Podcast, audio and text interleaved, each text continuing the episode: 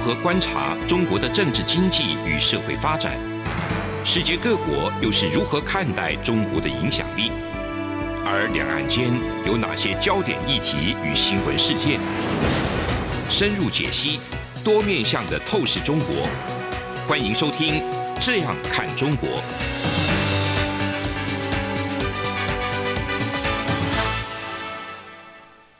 各位听众，大家好，这里是中央广播电台《这样看中国》节目，陈冠廷时间，我是主持人陈冠廷。今天非常荣幸邀请到台湾政治大学日本学位学程的李世辉教授。今天我们要谈的主题是讲这阵子台湾开放日本福岛周边县市的食品之后，未来台湾加入这个 CPTPP 的展望。那老师是研究日本，包含日本经济，特别是跟经济相关的这个论文啊，也是著作甚多。那特别是希望今天跟请教老师一下，就是说未来嘛，在参与这种国际的贸易的这一种架构之下，台湾都要面临跟中国之间的一些竞争。那参与 CPTPP 也是一个非常未来高难度的一个要争取的做法哈。想要请教老师哈，就是说，在遇到这样子这种高难度的贸易架构下，又有中国方面的竞争，甚至是打压，我们台湾要如何自处？那这一次开放福岛周遭食品的这个部分，会不会有所注意？老师您怎么看？好，呃，谢谢冠廷的介绍。确实，这次的这个开放福岛五县市食品的这个议题呢，终于尘埃落定。那这一件事情对于台湾跟日本之间的双边关系也罢，或者是对于未来双方要进行更进一步的合作也罢，都是具有非常象征性的意涵哦。我相信大家都很关心，那台湾透过这一次的台日的关系更加紧密的这个开放措施之后，有没有可能在日本的支持之下，台湾加入 CPTPP？我个人的判断，今年是加入 CPTPP 大概最有希望的一年。可是这个最有希望，也不是说用百分比来呈现，但是是比历年来是相对比较有展望的。原因有两个哦。第一个就是刚刚所提到的福岛无限市的食品问题已经解决了。虽然日本他在口头上面一直强调说，这个福岛的食品安全问题呢是台湾内部的问题。它并没有跟 CPTPP 挂钩，可是，在日本相关单位在处理对台事务的时候，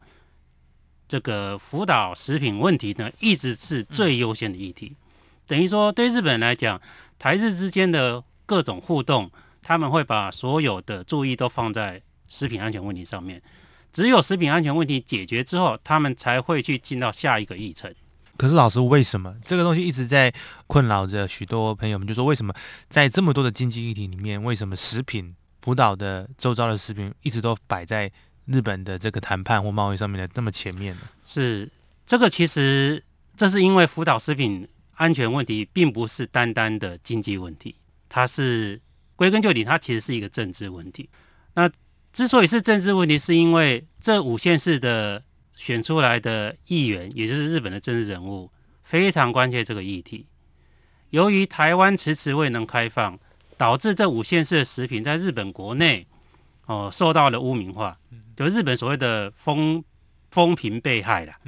啊，就是国内会觉得啊，国外有限制这五个县市的食品是不安全的，所以它在国内上面的行销就出现很大的问题。然后这些五县市的。这个选出来的众议员也罢，参议员也罢，其实自民党的议员是相对比较多的。然后农业县市是自民党比较强的县市，所以他们一直希望能够让台湾妥善处理这个问题，不要让他们在国内的行销上面不如其他的呃县市。所以说，他们其实输到台湾的真正的这些农产品，并不如他们在国内来的多。嗯。可是因为台湾的限制，使得他们在国内的行销上面出现了很大的问题，出现了滞销的问题。所以呢，他希望台湾能够尽快处理这个问题。虽然我们也知道，像这个之前有韩国，然后还有这个中国，他们一样在限制这个五线式的食品，可是他们对国内的说法是可以说，因为中国跟韩国他们是在意识形态上面是针对日本的，嗯，他们是反日的，嗯，可是呢，一个相对比较对日本友好的台湾也在限制，他们很难去说服国内的消费者，所以他们把这个经济议题就是牵扯到的一些政治影响非常的注重，所以使得他们必须要优先处理这个问题，而且这些地方选出来的这个众议员或参议员。在自民党内又是一些相对比较资深的议员，他们对于政策上面是有影响力的，所以呢，这会使得他们在处理台湾跟日本问题上面会强调优先要解决这个问题。所以这是这个台湾目前可以解决这个问题之后，呃，加入 CPTPP 比较有利的第一个原因。那第二个原因是，其实中国也申请加入。那中国也申请加入这件事情，对台湾来讲，呃，是相对的比较有利。为什么？因为如果中国在外面没有要加入，这些 CPTPP 的十一个国家中，有好几个国家其实是不太敢得罪中国的，比如说新加坡。所以一旦中国抱持坚决反对的态度，新加坡就很难去主动去支持台湾加入。可是呢，现在中国也要加入了，而且中国加入的决心，从目前的资讯判断下来，是决心还是蛮蛮有决心的哦。所以中国只要他的越有决心想加入，他加入这个过程中，他也必须要跟其他支持台湾的国家谈判，因为他是一致决。所以在这个谈判的过程中，只要有一个国家反对台湾或反对中国加入 CPTPP，中国或台湾就没办法加入 CPTPP。所以这个过程中一定会有妥协。嗯，那妥协的会出现一个谈判的空间，这个谈判空间是台湾比较容易加入的一个空间。再加上台湾是用 WTO 模式哦，所以有潜力可循。嗯，哎，台澎金马关税领域嘛，哦，台湾是用这个这个名字，不是用什么台湾或者是什么中华台北，不是，我们是用台 WTO 名义加入的。OK，所以 WTO 当时是中国还有台湾是同一天加入，一个是上午，一个下午。那所以呢，其实对于这些国家来讲，呃，CPTPP 或者是类似的区域经济整合是 WTO 的延伸，所以我们符合 WTO 精神，台湾又符合资格，中国的反对力道又不如在外面这么强的时候，台湾是有机会加入的。哇，老师这个真的是突破盲点哈，特别谈到说，我们原本以为说，因为中国要加入，所以是不是代表说这个难度更高？但是其实因为是属于一致决的方式，那变成就是说。台湾不加入的话，那同样的这些亲台的一些政权也可以用相对的方式去给你施加压力。对，那老师，你看那个 RCEP 的部分的话，中国也是在今年嘛正式生效，还有一些亚洲重要的国家也都参与了。老师，你觉得这对台湾的这些经贸情势是不是也是有非常巨大的影响？是的，其实根据联合国经济发展合作会议的估算哦。RCEP 启动之后，大概可以产生四百五十亿左右的贸易盈余啊，就是会增加四百五十亿美元的贸易的这个利益。那这个贸易利益呢，大概百分之四十五左右是被日本拿走，嗯，然后呢，又百分之大概二十左右是被中国拿走，韩国大概拿七十亿美元是占第三名。所以呢，其实 RCEP 的成立其实对这三个国家是最有利的。然后这其实也是，就是日本跟对日本拿到百分之四十五到四四十五到四十八左右的利益，是，接着是中国，中国，哎，第二，然后第三就是韩国，然后一个是四百四百六十亿左右，一个拿两百二十亿，一个拿一百一十亿，一个拿大概七十亿左右，就是它的试算的一个结果。那如果大家有关注的话，日本其实在 RCEP 上面是得利最多的国家。所以这件事情是弥补了中日还没有 FTA 的一个很重要的平台。那台湾当然呢，因为诸多原因，台湾加入 RCEP 的难度是很高。可是 RCEP 启动对这三个国家之间的互动、经济互动是有帮助的。那这样子某种程度上面对我们这样融入这个世界经济体系也有一种就是落后的感觉。所以为了要参加这个 CPTPP，我们必须要更加一把劲哦。接下来我们节目的第二段时间也要请教老师说，像是参与这种贸易组织，与日本分进合击的可能性为何？那另外一个部分就是要讨论说，在日本的新政权其实也也不不是那么新了哈，也是几个月了哈。那台湾跟日本有没有可能在其他区域共同投资、共同繁荣？那这里是中央广播电台，这样看中国，陈冠廷时间，我们节目下半段稍后回来。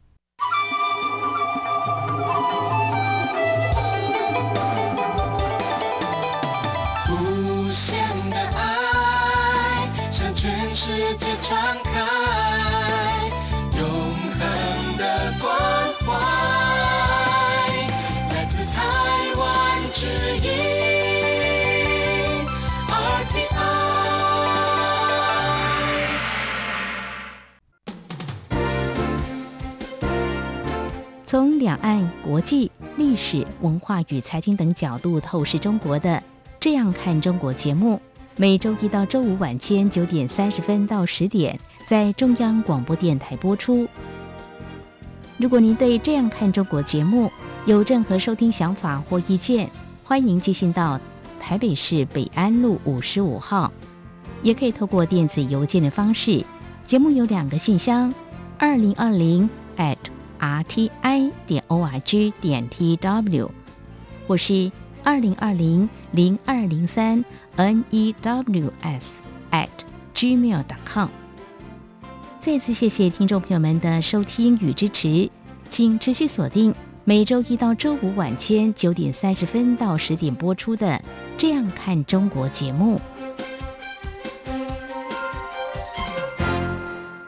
各位听众朋友，大家好，这里是中央广播电台《这样看中国》时间，我是陈冠廷。今天邀请到政治大学的李老师、李教授。那老师，我们刚才谈到这个 RCEP，那谈到中日韩之间没有 FTA。老师，这个中日韩三国的 FTA 跟中日、日韩、中韩各自的 FTA 的这个洽签的可能性各为如何？好的，呃，其实中日韩 FTA 呢，其实早在两千年的后期就开始了，嗯，开始谈判。毕竟这三个国家是东亚地区最重要的三个经济体，是。可是，在谈判过程中就受到很多的政治因素的干扰，然后包含了日本跟韩国的对立，然后呢，还有钓鱼台问题上面日本跟中国的对立，所以呢，使得他们的谈判的进度一直受到延宕。那直到这个两千二零，我记得是二零一零年后半开始，韩国就是跟中国的关系急速接近。所以韩国跟中国其实已经签了 FTA，可是呢，日本跟韩国跟日本跟中国这两边呢，其实目前看起来状况还不明。所以呢，RCEP 是这三个国家同一个在同一个体制之下，然后可以进行一些关税减免的一个区域经济整合。所以初期对这三个国家都是非常有帮助。我们以这个中国市场为例哈，日本的商品目前在中国市场中只有百分之八左右的商品是免关税的。可是呢，在开放的第一年，就今年，大概可以有百分之三十五的商品免关税。如果按照逐年十年左右的这个各种关税取消的这种进程的话，最后大概有百分之八十六左右的商品它是免关税的。所以对日本的商品进到中国市场是很有帮助的。那个韩国当然也是如此。韩国其实现在 FTA 其实有各种不同的谈判，但是我们也自己也可以去了解说，呃，韩国在加入 RCEP 之后呢，它在东南亚国家的市场上面，它是可以有所掌握的，所以对韩国进到东南亚市场是有帮助的。那日本原本在东南亚市场，它就已经非常的强了，所以它是通过这个方式进到中国市场，能够得到相对多的市场的利益。那当然对中国来讲，中国也有利益的。中国利益是来自于说，中国的商品，它从日本跟韩国等于说输入的时候，特别很多的关键零组件。然后很多的中间材，它是因为关税的减免，它的成本降低，成本降低，它主张之后，说到东南亚也罢，说到欧洲也罢，说到美国也罢，它可以赚取更多的利润。这也是这三个国家之前一直要签 FTA 的一个很重要原因。所以这个 RCEP 签订签订之后，对这三个国家初期来讲都是有帮助的。可是我们认为台湾加入 RCEP 最爱呢？对台湾一定是有非常大的经济的帮助，可是因为政治上的因素，使得台湾加入 RCEP 的的可能性，目前为止是不是太高？可是 CPTPP 它的可能性相对比较高。那 CPTPP 对台湾的重要性在于说，它是一个算是规则，就是自由贸易的规则，而且是一个很明确的规则。那这样的一个规则对台湾在重要的地方投资是有保障的。譬如说了，假设了哈，台湾加入 CPTPP 之后，或者是台湾跟中国同时加入 CPTPP 之后，台湾的台商在这个中国的投资就不会动辄因为经济的或政治的因素而被受到限制。比如说台商就很怕一些政治风险呢、动不动就给我这个算是查税，然后动不动就给我举报，然后呢用政治的压力来逼迫你做经济的妥协。可是，在 CPTPP 里面，它又会有仲裁机制，仲裁机制是交给第三方做仲裁。所以呢，当台湾的厂商在中国投资遇到一些不公平待遇的时候，提仲裁，其实是有一个公平第三方可以来去帮台湾主持正义的。这件事情对台商来讲是非常重要的。那当中国一旦同意加入 CPTPP，他就被迫要去接受这样的一种的规定。哦，所以这个对台湾来讲是非常有利的。那有没有一种可能性是中国没办法加入，台湾加入呢？这个可能就要看美国跟日本的态度，它也会跟诶今年开始出现的印太经济架构可能会有一些关系。我们自己判断是印太经济架构，它其实是 CPTPP，它这两个东西它其实是有很高的重叠性。它重叠性在于说，印太经济架构它强调的不是市场，它强调的是资讯供应链的安全。等于说，很多的市场的科技产品的相关的资讯。以及供应链的合作，身边是印太经济架构着重的东西。那 CPTPP 呢？它同时有这个制度面，它同时也有市场面。好，所以 CPTPP 的对台湾来讲是一个兼具贸易跟安全的一个很重要的架构跟平台。然后印太经济架构呢，也许它初期跟台湾的经济安全比较有关。非常感谢老师把最近这些区域整合相关的架构。做的非常清晰的说明，赖老师，这个印太区域的这个经济架构，我想它也是相对新的一个概念。请问老师，您认为说台湾在这样的状况之下，有没有办法就是透过跟日本的合作，来有更深度的参与这样的架构呢？有的，我觉得现在其实，在目前中美对峙以及中国在东亚地区的扩张性发展的局势之下呢，日本更加重视台湾的价值。那台湾的价值呢？其实如果大家从那个冷战时期开始去思考的话，那冷战时期最重要是地缘政治嘛。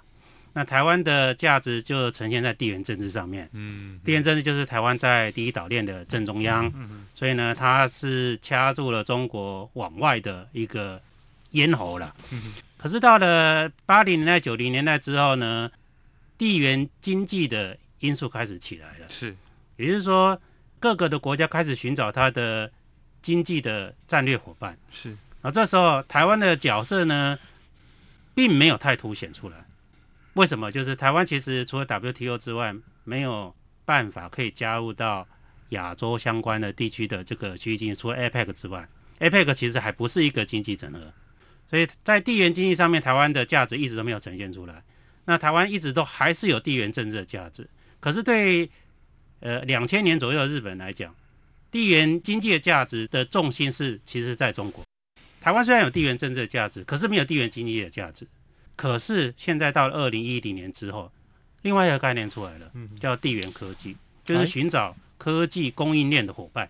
所以台湾在地缘科技上面的价值呈现出来了，当然是以台积电。半导体为首的这个供应链的价值出来的，所以对于日本跟美国来讲，台湾的价值又再度获得提升。嗯，所以台湾不仅仅有地缘政治的价值，它还有地缘科技的价值。嗯，对日本来讲更是如此。日本的半导体也必须要有台湾的支持，它才能够发展下来。嗯嗯。目前如果从数据上面来看到，二零二零年日本就是半导体有百分之四十五、四十六左右。然后是来自于台湾哦，那当然呢，来自于中国大概也有这个百分之十几、二十几左右，等于说合计起来，日本来自于中国跟台湾的半导体有百分之六十三、六十四左右。那如果他同时跟这两个国家，然后呢有了比较等于说冲突或者是没有妥善解决这个问题的时候，对日本来讲，这是一个非常非常大的风险，所以他非常关注台湾问题，他也很怕台湾。就是在两岸问题上面，台湾太靠近中国，嗯，导致日本它在供应链上面出现风险，嗯嗯，所以这个它就要必须以战略角度来思考台湾问题，它不能再以过去的战术配合美国，嗯，因为美国的半导体产业是美国说什么，其他国家都要照着做，嗯，可是，在台海问题上面，日本说什么，似乎目前看起来是没有太大的效果，嗯嗯，等于说日本的国家利益并没有在。呃，这个美国在亚太战略中获得完整的呈现，只有也许在安全上面有呈现，可是，在经济上面比较没有获到重视，所以这也是岸田文雄提出经济安全保障很重要的原因。就是日本的安全呢，其实在日本安保体制之下，日本安全获得一定的保障，可是日本的经济并没有获得相对的保障。嗯，所以日本必须要在这问题上面更加主动。然后这个主动的思维出来之后，台湾的重要性就会浮现起来。所以呢，我们一直在观察，就是说，日本跟台湾过去以来，台湾都很想跟日本签 FTA，可是日本就迟迟都不愿意签。他说一个什么堆积木的方式，堆堆堆堆堆之后，嗯，那日本之所以不愿意签，即便台湾跟日本的贸易额很高，日本即便每年赚台湾两百到三百亿美元的贸易顺差，哎，那台湾。台湾是日本的第四大贸易伙伴，日本是台湾的第三大贸易伙伴。即便如此，双方还是没办法签 FTA。所以可见，只有这个地缘经济上面的价值或地缘政治上面价值，不足以让日本去忽视其他的风险来跟台湾进行更紧密的合作。可是现在我们发现，地缘政治的价值加上来，地缘科技的价值加上来之后，日本开始积极的。跟台湾寻求各种的合作关系，所以呢，那台湾更要去利用这样的日本对台湾的需求，去建立一个未来五十年台日可以更进一步合作的互动模式。所以刚好今年是台日新关系五十年嘛，一九七二年之后到现在为止，那过去以来台日关系都一直限于民间的往来，嗯，可是，在战略层面的考量之下。政府的角色必须要加入了。如果没办法加入，比如说台积电投资日本这件事，日本政府有没有有没有出手？有啊，日本政府有补助啊，有出手啊，甚至还要去说服台积电。那台湾政府有没有有没有角色？有啊，台湾政府也有角色。其实我们认为台积电投资日本的这件事情，它并不是一个单一个案，以后应该还会有更多类似的个案出现。所以这时候是一个相对比较好的机会，台湾跟日本建立建立某种程度的政府之间的互动，然后针对一些经济战略上面的政策进行一些意见的交换，然后呢，当然 CPTPP 的加入也是一个台湾最重要的经济战略。所以呢，现在日本我们自己观察，日本是愿意跟你谈这件事情。那所以在谈的过程中。台湾就要更加去强化自己的价值，让日本从愿意谈变成支持台湾加入。谈到这个岸田的经济安全的这个政策，那想要简单请教老师，当然这是一个非常大的问题。一般学者会对安倍看起来就是说他是一个非常亲台的一个首相，然后对于安全外交相关的事务也是非常的重视。那对于岸田的部分，其实现在我们一般民众。哦，还是没有那么清晰，就是他对中国的政策对台湾的影响是什么？老师，您怎么比较这两个首相的不同之处呢？好的，其实呃，如果就这个两位政治人物的想法或者他们的这个领导的方式来看的话，我们不可讳言，就是安倍晋三他比较有一个领袖的，但是态度了，这也是跟他过去以来，就是他算是。政治世家有关，他是从小就是培养成一个领导、领袖型的政治人物，嗯，所以他对于很多的事情掌控，或者在媒体之前的表现，或者是对于这些政策上面的说明，是相对比较比较能够去让日本人民了解的。所以无论是他提出的安倍经济学也罢，或者是他提出的俯瞰地球仪的外交也罢，然后其实对于这个行销日本，或者是确立日本的这个经济安全，或者是国防安全的体制，它是有所帮助的。那比较之下呢，岸田文雄是相对比较算是沟通型的，沟通沟通型的这个政治人物。所以他去在以前在安倍内阁中，他也是去进行一些折冲这个交涉的一个角色哦。嗯，不过呢，在安倍的这个内阁之下，其实岸田也了解这个一个能够获得民意支持，然后呢，这个任期相对比较长的内阁，他的政策就必须要很容易被民众记住。没错，你如果像之前的这个菅义伟，他没有任何的政策可以让民众记住，所以他其实很短命。然后目前安倍就是他学习安倍，他在这个他的政策中提出了经济安全保障的概念，所以我们判断经济安全保障是未来岸田内阁中最重要的一个兼具外交、安全以及经济的重要政策。所以呢，他会透过这样一个政策的落实，或者是充实，或者是跟国际的互动，去把岸田的这个内阁的政策跟岸田本身在国际上面知名度加以提升。那这样的话，就有助于岸田政权的延续。所以，其实岸田内阁算是慢慢走出自己特色的这个后安倍时代的一个正式的开始。毕竟这一个前任的首相过去也是他的官房长官，所以可以变成是有一种萧规曹随的概念。那当然，现在呃岸田走出自己的这个新的架构之后，呃我们也期待说，在经济安全上面，台湾能够跟日本有更密切的合作。那当然，我们这样看中国的节目也是播放给中国。那许多呃向往这个自由贸易或追求自由平等的，还有甚至民主自助的这种概念，其实我不相信只有台湾人喜欢，我相信在中国的朋友们很多也有向往这样子概念，因为更自由的贸易，更没有这种特意去创造这种贸易壁垒的这种状况之下，对整个亚洲甚至世界都是有利的，呃特别中国已经成为世界的第二大经济体，那其实。必须说实在话，如果过去在两千呃两千年初到二零一零年的上半叶，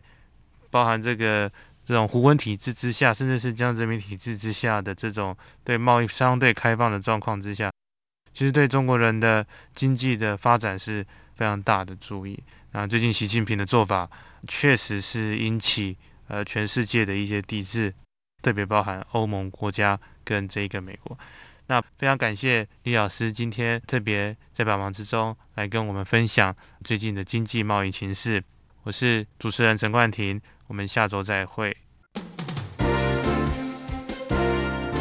从两岸、国际、历史、文化与财经等角度透视中国的《这样看中国》节目，每周一到周五晚间九点三十分到十点在中央广播电台播出。如果您对这样看中国节目有任何收听想法或意见，欢迎寄信到台北市北安路五十五号，也可以透过电子邮件的方式。节目有两个信箱：二零二零 at rti 点 org 点 tw，或是二零二零零二零三 news at gmail.com。再次谢谢听众朋友们的收听与支持，请持续锁定每周一到周五晚间九点三十分到十点播出的《这样看中国》节目。